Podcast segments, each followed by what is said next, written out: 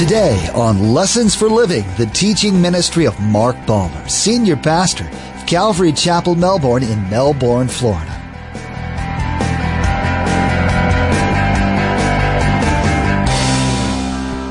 What was he saying to the people that absolutely shocked them out of their mind?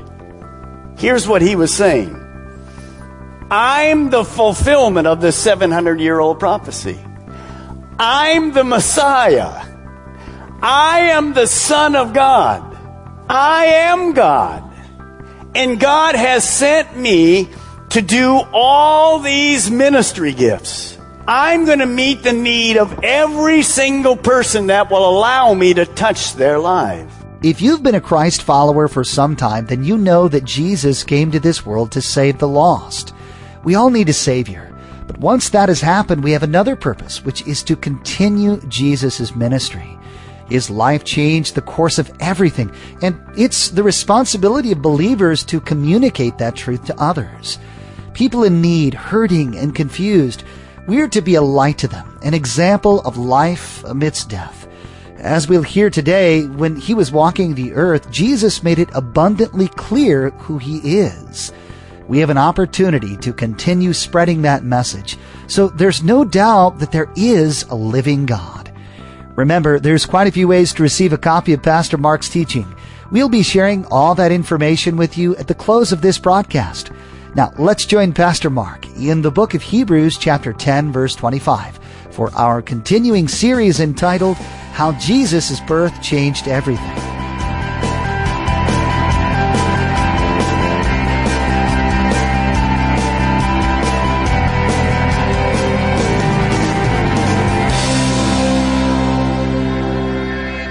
Need you and you need me. Or any of the pastors that are teaching you. We need to be together. We're a family. And not just during the holiday season. Make it a habit. Jesus went to the synagogue as was his habit. Now, look at verse 25 again. You're right there. Look at the end of it. And all the more as you see the day approaching. Now, if you don't have any Christian background, you don't understand what that means. What that's talking about is, as we get closer to the end of time, the rapture, the tribulation, the second coming of Jesus Christ, depending on your belief, here the rapture for us, then the seven years tribulation, and then the thousand year millennium as we come to that whole period of time. As we get closer, What's he saying? Why the emphasis on the lessons? Make sure you're regularly in church, under the sound of the word, encouraging each other, worshiping here as we get to the end of time. Why? Because at the end of time, there's going to be more and more deception. Satan knows he doesn't have much time, so he's going to pour it all out. In fact, we know there's going to be all kind of artificial miracles and amazing things to deceive people. Satan is real. He's a great deceiver. Now, I want to show you a passage of scripture. I'm going to read it to you. Notice Paul's writing to Timothy, and he says this. Timothy, preach the word of God. By the way, in case you want to know what I'm doing, I'm preaching the word of God. Not Time Magazine. I'm not giving you a sermonette for a Christianette. I'm preaching the Word of God. Next, be prepared. Speaking to us as pastors, whether the time is favorable or not. By the way, it's not a favorable time to preach the Word of God today. Have all kinds of people making fun of us, especially pastors. Patiently correct. I just tried to do that. Patiently. Be here regular. Patiently. Patiently correct. Rebuke.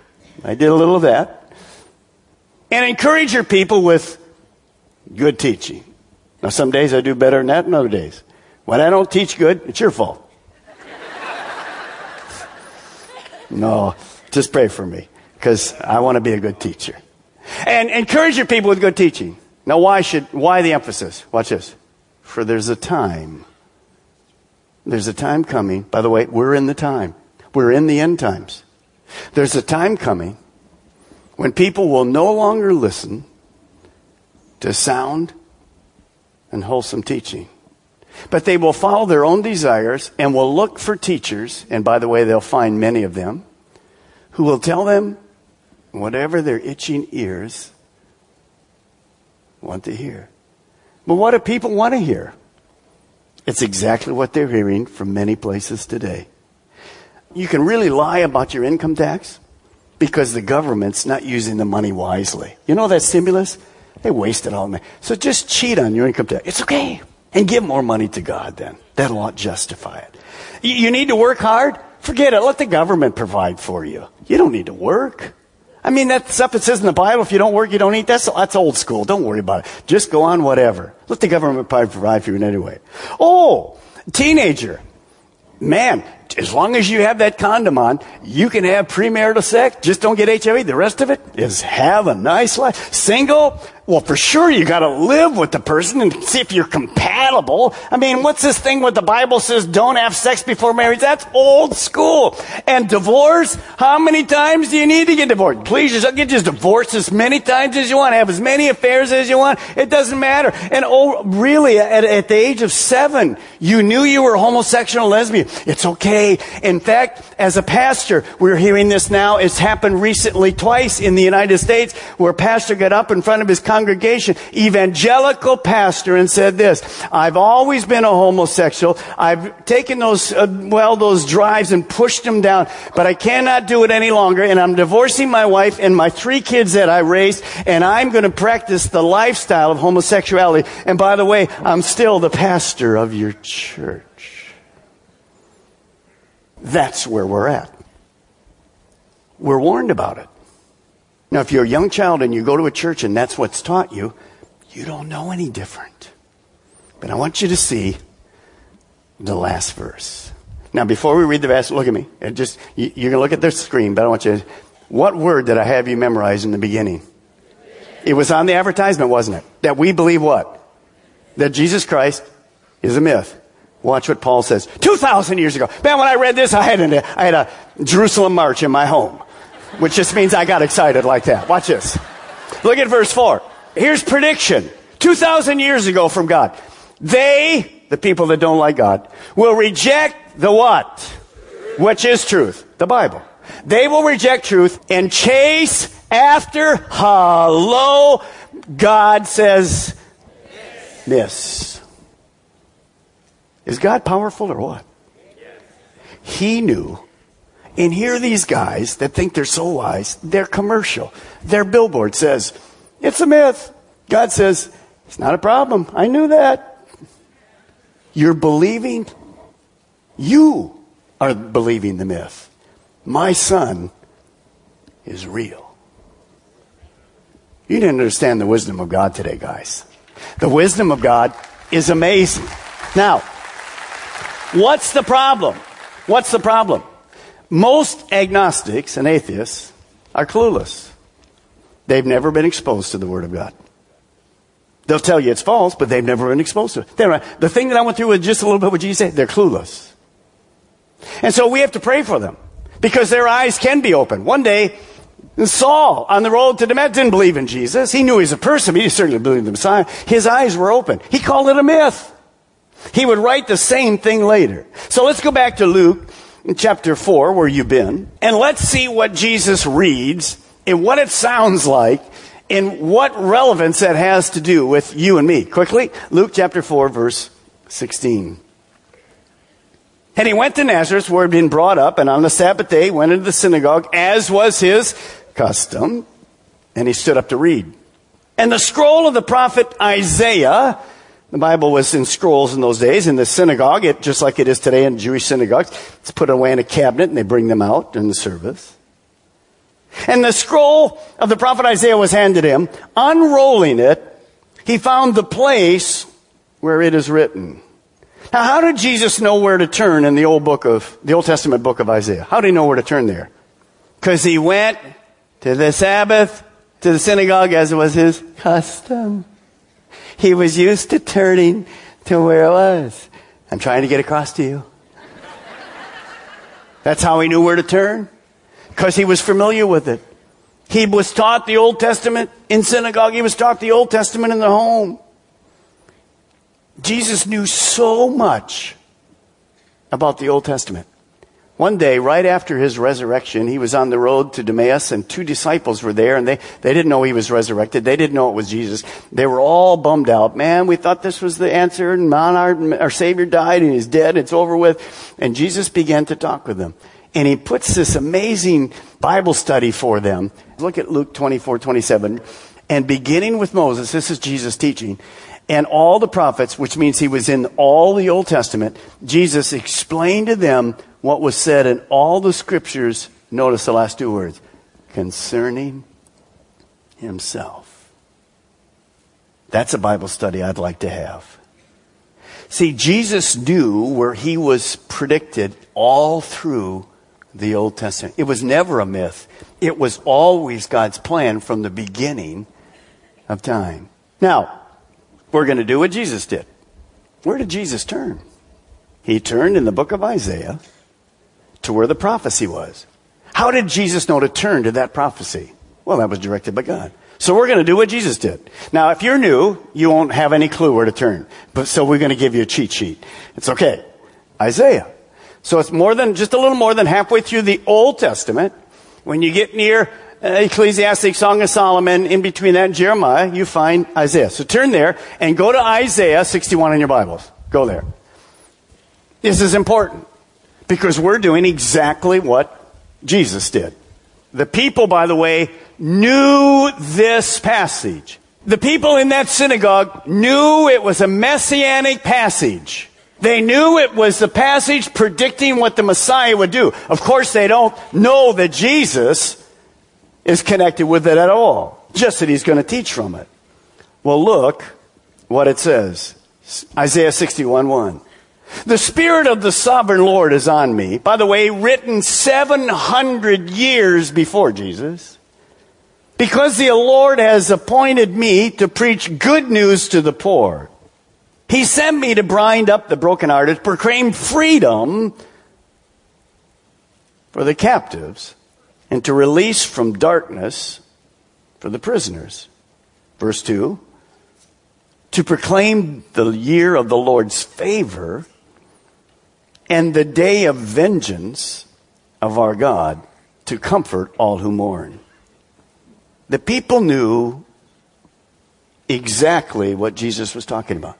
For you and I, this is simply an Old Testament prophecy, had a little bit of connection in the Old Testament, but it was all a picture of who the Messiah would be and what his ministry would be. It was something that the Jews had always been looking for. Of course, they don't relate it at all to Jesus. Now, flip back, if you will, to Luke 4. We'll talk about one of the sections that he doesn't mention in verse 2 later on in our teaching. But if you look at Luke 4, where you've been, verses 18 and 19, it's exactly the same as we just read. So it's an absolute duplicate. And Jesus read this, and look at what happened in verse 20. Then he rolled up the scroll. He just made the statement. He just read it. They all knew it. He rolled up the scroll, and he gave it back to the attendant, and Jesus sat down. You see, in those days, the teacher would sit down. I'd like to have been in the old days. You guys stand, I'll sit. He sat down. Look at verse 20 in the eyes of everyone in the synagogue were fastened on him. And he began his sermon by saying to them, Today, this scripture is fulfilled in your hearing. You could have heard a pin drop. What a bold and amazing statement that Jesus makes at the opening of his sermon. What was he saying to the people that absolutely shocked them out of their mind? Here's what he was saying. I'm the fulfillment of the 700 year old prophecy. I'm the Messiah. I am the Son of God. I am God. And God has sent me to do all these ministry gifts. I'm going to meet the need of every single person that will allow me to touch their life. So just write this down. You can add to it however you like. But this was an amazing, bold statement. It shocked the Jews. Jesus said, I'm God. You can add behind the word God, Messiah. I'm the Messiah. I'm the promised one. I'm the fulfillment. And I have been sent to meet your needs. I'm God. I am the Messiah. Now, what Jesus was saying was this. As he talked to these Jewish people, they had all kinds of hurting needs, just like all of us do. And in a moment, I'm going to fulfill what that looks like for you and me. You say, Pastor Mark, what in the world does any of this have to do with me? Well, here's what it has to do. We're going to do something we've never done. We're going to take our red bracelets off. We're done with the red bracelets because God gave me a new one. You're going to get a new blue bracelet. So take your red bracelets off. We're done with them. That's not ungodly. It wasn't like a religious deal. Now, what does the blue bracelet say? Here it is. Our God provides, believe, and enjoy. So I'm going to tell you how in the world that's going to work. How that, we're going to wear these for the next year. Now, as they pass them out to you quickly, here's what I want you to do. Everybody just take one. Well, my spouse is near my friend. No, take one. Just one. I, they, when it gets over 70 degrees, they can come and get their own. I put that one in there just for fun. All right. Uh, so just take one. If you're in the comments, you're over. You know, I got home uh, last night, of course, and I got up early this morning, and I went to my computer, and I got an email from somebody in Fort Collins, Colorado. Pastor Mark, I had my Roku on last night, and I watched the service. Would you please send me a blue bracelet? So if you're watching from all over the world, you want a blue bracelet, here's how you do it. Send us a self-stamp dressed envelope. We'll send you one right back. We got 12,000 of these things around, so no problem. So put your blue bracelet on right now. Now, what is this all about? Why the blue bracelet? What Jesus was saying to us was this. There's a time in our lives when you and I have to understand something that we're a little unfamiliar with. I'm going to give you three keys that this bracelet addresses. I want you to write these three keys down right now. What Jesus was saying was this God is here. He's the anointed one. He's here. He's here right now. By the way, number two, God is able. Because He's God, there's nothing impossible with God. And number three, the Jewish people didn't believe this. They were in dead religion. God's for you. And what He was saying is, I've come, God sent me to meet the needs of hurting people. Any of you know any hurting people around you? All around us? For the next year? Well, they're everywhere. Now, notice, I'll put in words what you read in 18 and 19. It's this.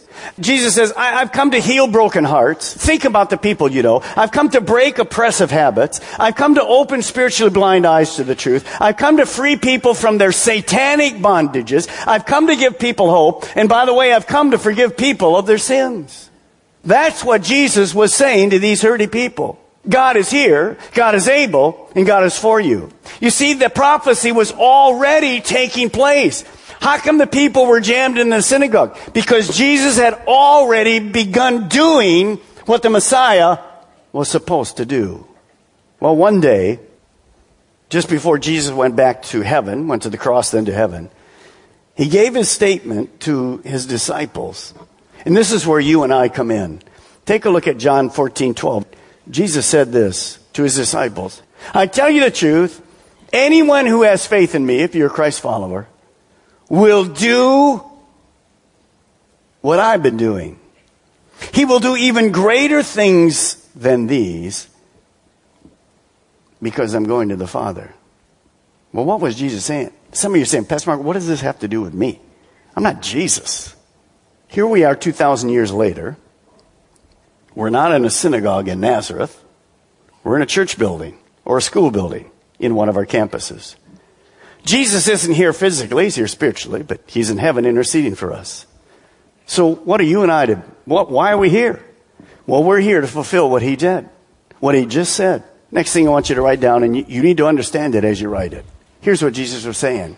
Today, if you're a Christian, if you're a Christ follower, we are the mouth and the hands and the feet of Jesus.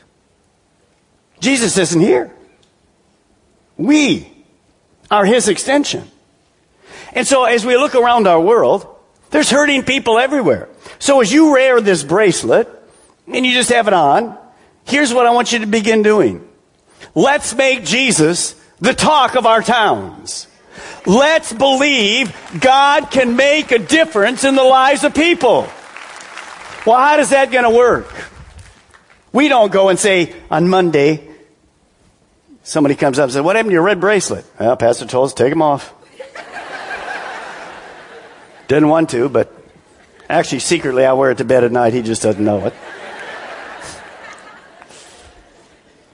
Well, what's that blue deal about? To be honest, I don't know. We're not going to have teaching until next week, but I'm wearing it. So I'm going to tell you what it's about. If you're a guy and one of the guys at work or neighborhood or sports field says to you, What's that mean our God provides? Believe and enjoy. Well, what are you going to say to him? Well, you can give your testimony. You can just say this. And here's the way I plan to use it after I pray. Hey, George, uh, any need in your life today? Financially, spiritually? Well, to be honest, uh, there's a rumor going around that there's big layoffs coming, and I don't know if they'll make a cut or not. I know what I do. If I don't have a job, I don't have no idea how I'm going to handle it. Well, would you mind me? Uh, would you mind me praying with you? See, our God provides. We're going to learn that He's Jehovah Jireh. Does he provide? Now, a lot of guys won't, you're not going to pray for me. That's all right. You can just pray for him at home. Say, I'll just pray for you at home if you don't want to pray. If he wants to pray, you pray. Ladies are a little more open sometimes, but not always.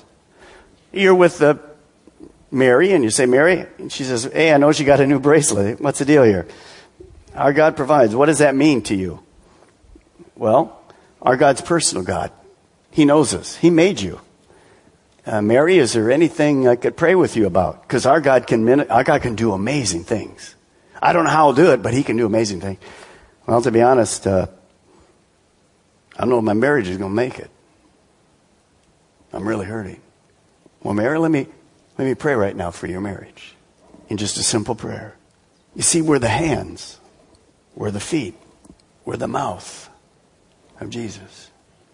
How is this world going to be touched if we don't touch them? So we're going to learn next week how to be anointed to touch them. And we're going to touch them in a million ways. God's so creative. Some of you might have to take lunch over to people. Some of you might have to help somebody make a mortgage for a week. I don't know what God will do. But I want you to expect it. I want you to believe it. And then when the stories come in, how God's ministered, has nothing to do with Calvary Chapel. Get it out of your mind. It has to do with our great God.